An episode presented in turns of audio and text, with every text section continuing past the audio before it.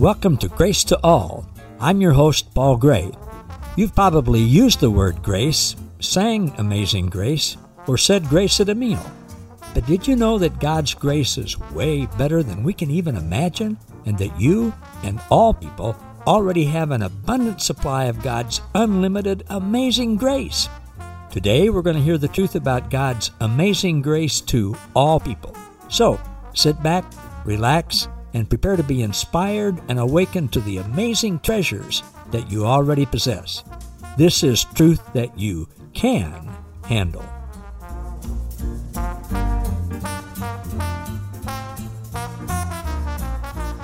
Hello again, everybody. Welcome to another edition of Grace to All with Paul Gray. And boy, are you going to love this edition today. I've been looking forward to this for a while. And for the last few hours before we've connected, because we're 11 hours difference in uh, timeline, I've been uh, listening to Brian Longridge play piano and reading his blogs and seeing about the ministry that he's doing. And I just, I kept getting more and more exciting, thinking, oh man, Lord, I hope, come on, speed this up. I want to get started. And now here we are. So our guest today is Brian Longridge. He was born in Belfast, North Ireland. He's a trained classical and jazz pianist, and I hope you can listen to him online and especially in person too. He's really good.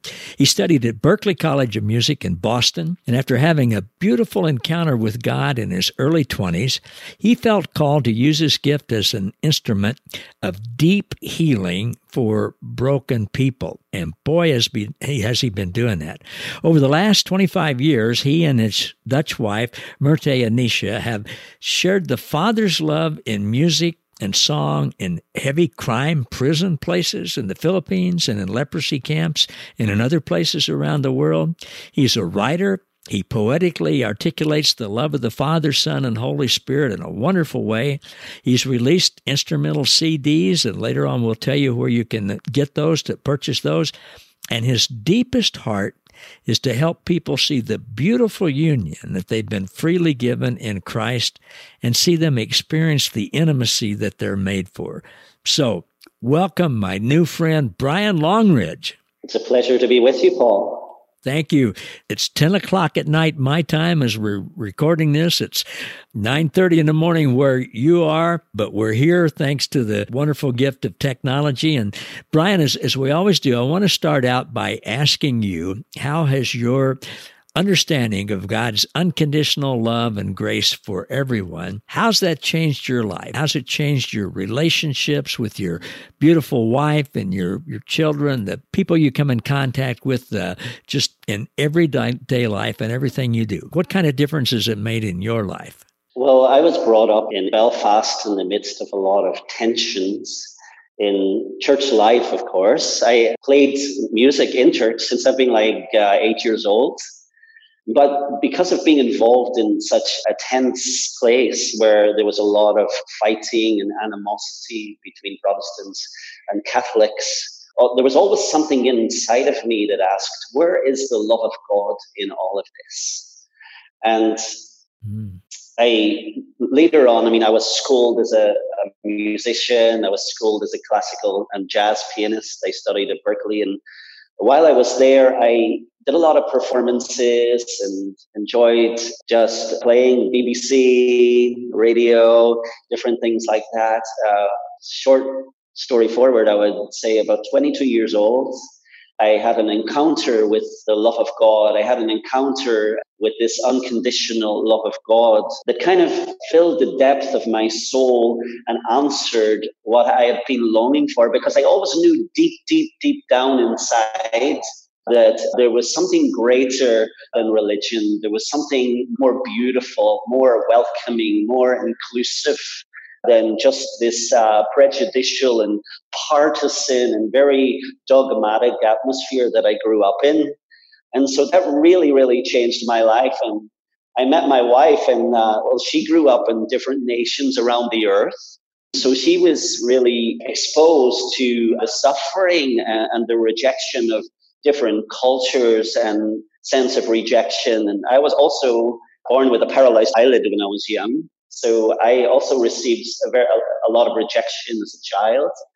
And I remember after that experience of God's Holy Spirit and His, His love filling me, he, he asked me, he said, Would you come and just play music to me? Would you just play music to me? I know you play music for people and it's beautiful, but play music to me as well. And I went into my room and I began to just play music to God, just creative, spontaneous music at that time. And while I was doing that, I began to weep uncontrollably, and God began to heal the parts of my heart that I had repressed and that I, I had kept under. And I, I, you know how you go into denial and you go into coping mechanisms and so like that. Uh, and all of that tension and pain that I felt growing up in Northern Ireland, where the fear was palpable, and I saw people shot in the name of religion and killed in the name of religion, and people burnt out of their houses and segregation in our neighborhoods.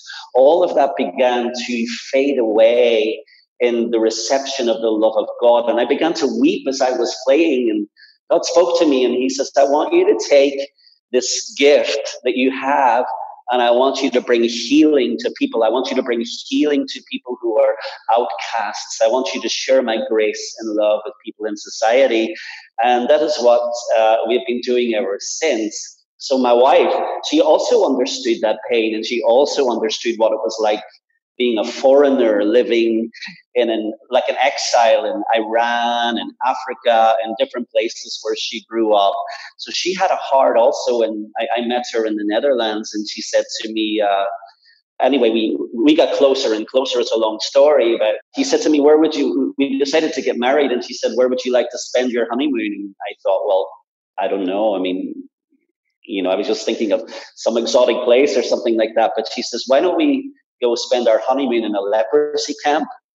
And I thought, well, it's not exactly Costa del Sol or Hawaii or something like that.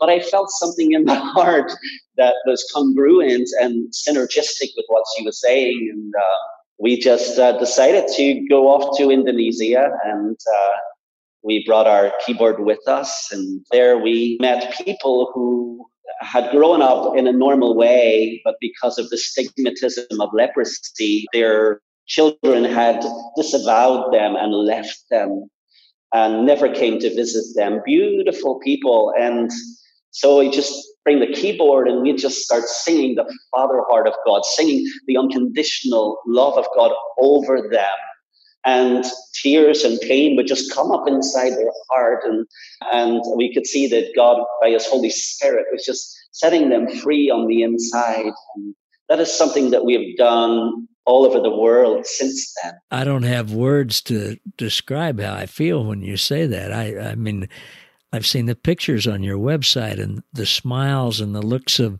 of gratitude and love and appreciation and feelings of inclusion and acceptance that I see in, in the pictures of the people that you have your arms around and uh, and that you're hugging and I can just imagine the conversations going on and gosh the difference that you've made in people's lives.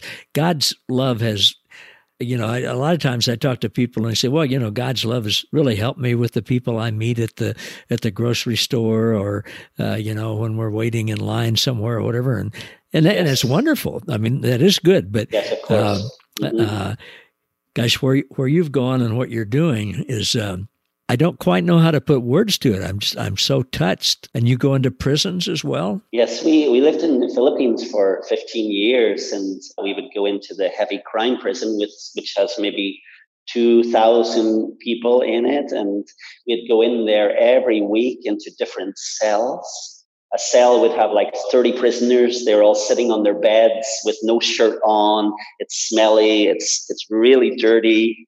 People on the floor gambling and so like that. And we just set up our keyboard. And, you know, these people have, have been people who are the product of drug abuse in the Philippines. And they, have no sense of fatherhood, no sense of being fathered, no sense of being brought up in strength and security in the unconditional love of God. And, and so they have these coping mechanisms and walls around their heart.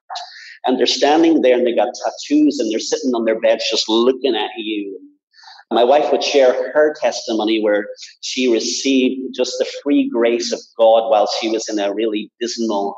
She had a, a miraculous encounter where God lifted up her head and she got shocked. She couldn't see anything, but she felt a finger lifting up her head. It's a long story, but God infused her with unconditional love and unconditional that grace in her life. And she would share her testimony, and we'd set the keyboard up, and we'd just share. And all of a sudden, what would happen is like you would just feel this tangible love in the room, and the walls would just start coming down. And these tough guys, they just start crying and just receiving that the beauty of his love and the atmosphere of heaven and the love of God. And we felt such favor going in, into that prison. We never felt afraid. We always felt that God was there welcoming us because we could see God inside of them, wanting to express himself, wanting to, like, like Paul on the Damascus Road, it actually says in the Greek that it pleased the Lord to reveal Christ, not to me, but Christ inside of me. And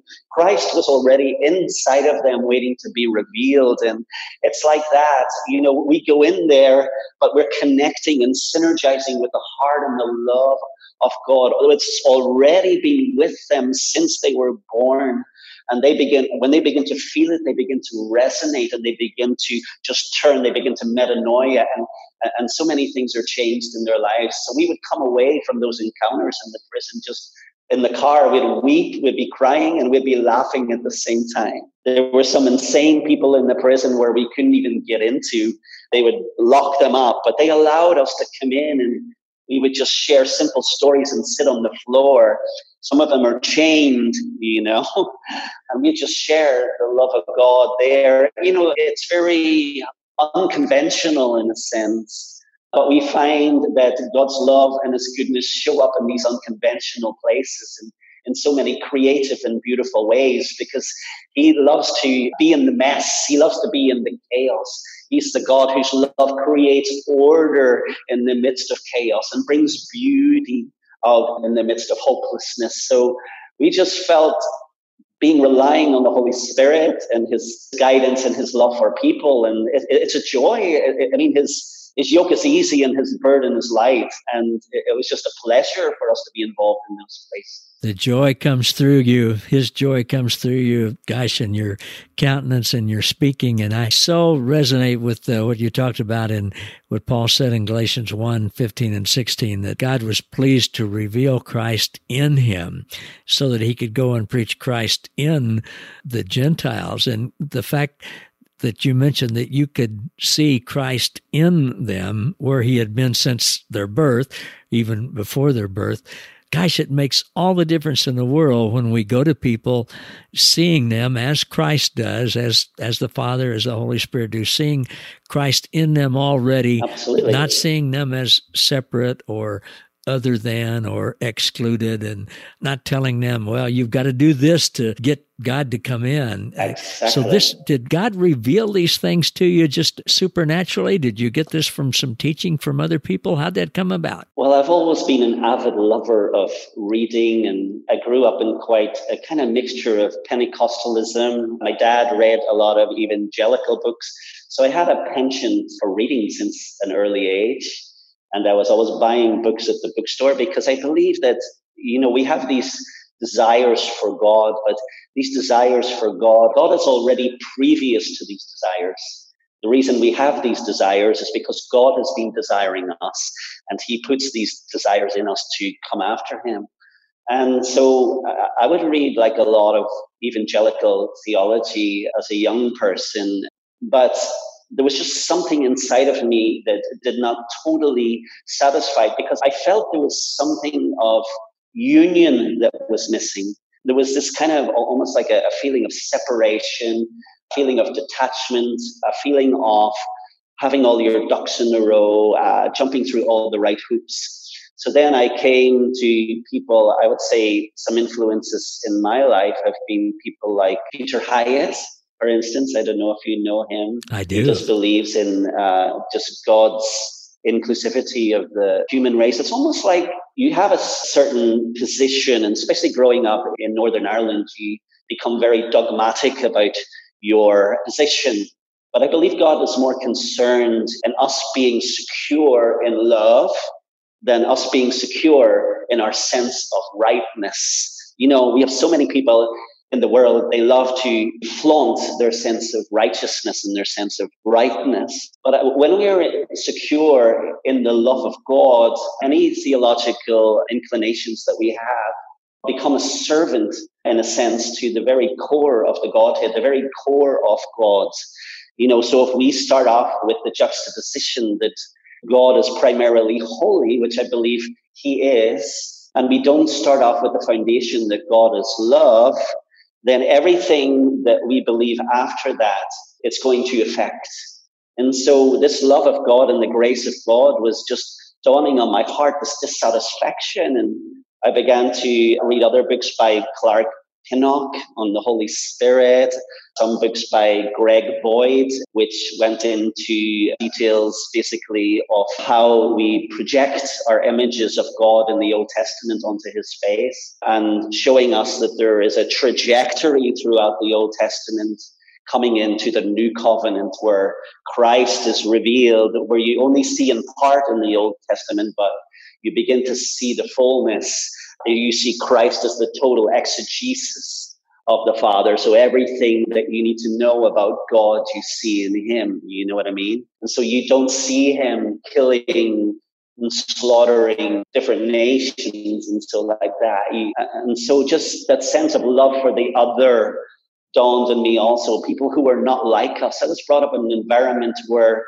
you would give lip service to God's love for people. But if the Catholics were other than me, you would hate them. You would have prejudice towards them and that whole swimming in prejudice. But the whole thing of the beauty of the gospel and the love of God, that you have love and unconditional love for people who are just not like you. You know what I mean? And I think uh, that's where the rubber hits the road. When you meet people who, uh, you know, Paul says, we know no man after the flesh, for all have died in Christ. You know what I mean? We're all part of the same cloth. And so these convictions deep inside have grown inside of me over the years. And when you see something, you kind of turn back because it changes your whole paradigm of life. And you realize that the whole journey of the human race, the whole journey, it's all about adoption. Before it's about sin management, before it's about sin or law, you have to go back to the very core of humanity and the core of God's heart and his wish for humanity is adoption.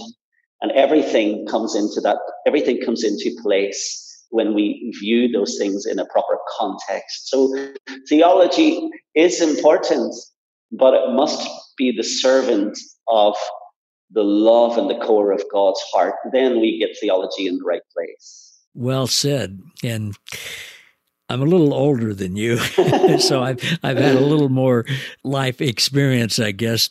I've been a pastor for over 30 years now, and the more I come to uh, grasp God's unconditional love and grace, the less I have any appetite at all for doctrine, statements of faith yeah. or uh, dogmas or religious tradition. There's nothing wrong with traditions, and there's some things that I enjoy and that touch my heart, but everything has to be subservient to God's unconditional love for everyone. Yes.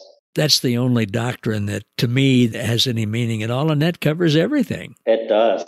Exactly. It sums up the whole law, right? And the prophets. That's it. Yeah. You can't go higher. Yeah.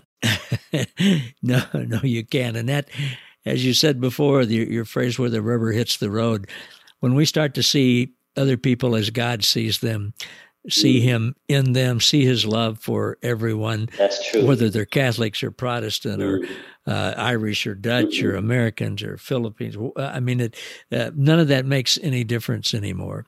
And it brings about a joy and uh, yes. a peace and uh, just a sweetness to life that wasn't there for me before when I was caught up into religion. And uh, I think maybe the most important thing to me, unfortunately, for a long time, was proving that I was right and that, that my doctrine was right and yours was wrong. And you had to come around to my way of thinking. And oh, it's an awful way to live. That's right. I've seen the implications of that attitude of church splits and And just so, you know, I believe all of these things are very much just they're shot through with insecurity. They're shot because, you know, when you are so secure in the love of God, you don't need to compete with anybody else. You don't need to perform. There's a, a peace around you. There's a peace within your heart. There's something miraculous happening inside of you that solidifies you as a person and roots you deeply in the unconditional love of God that you know that you can just abide and not be triggered by those old mindsets. And it's just it's old wineskins. It's just death. There's no life in it. There's not at all. There's not at all. Brian i can't believe our time has gone by so quickly. Uh, we're going to need to finish up in a minute, and hopefully we can come back and do uh, part two of this. But uh, before we finish, tell people how they can find you online, where they can find out about your work, how they can support you, where they can find your music. I'll mention that in print too when the podcast comes out. But uh, tell us how they can find you. Okay. Well, uh, we have a website. I don't know if you can see this or not. If I can put it up. Yeah, Healing Rivers International, BrianLongridge.com. That's it for anybody to see. And well, on that website, it tells you everything that we do, and it also tells you ways of supporting us. We also have a, uh, a store where you can buy our CDs on there as well. They can also, if anybody would like to support us, this is our PayPal address for those who have PayPal. Brian Myrte underscore Longridge at yahoo.com. So that's our PayPal address. And our bank account details and everything, a routing number, everything is on the website. If you go on to the store and then click on more, and then it says support us, and then all the details are there. I also have a YouTube channel. People search me on YouTube, Brian Longridge, all my videos will come up. And we're also on CD Baby. People can also buy music as well. On iTunes also. Yes. Wonderful. Wonderful. Well, thank you for telling us that. Thank you for sharing with all those things. And the next time we visit, we'll talk a little bit more about support for you and how that enables you to do what you're doing. But we're going to close up now. Brian, thank you so much. It's been a real pleasure, and we'll look forward to doing it again. Thank you. Really looking forward to doing it again. It was a beautiful talk. Very short, but beautiful. Thank you. And thank you, everybody, for listening to another edition of Grace to All with Paul Gray. We'll see you next time. Thank you. Thank you for listening to Grace to All. For more about us, how we can serve you, and our special guest, please visit www.gracewithpaulgray.com. Don't forget to subscribe to the podcast so that you never miss an episode and to join our Facebook group, Grace to All, where you'll be inspired and awakened to more truth that you can handle.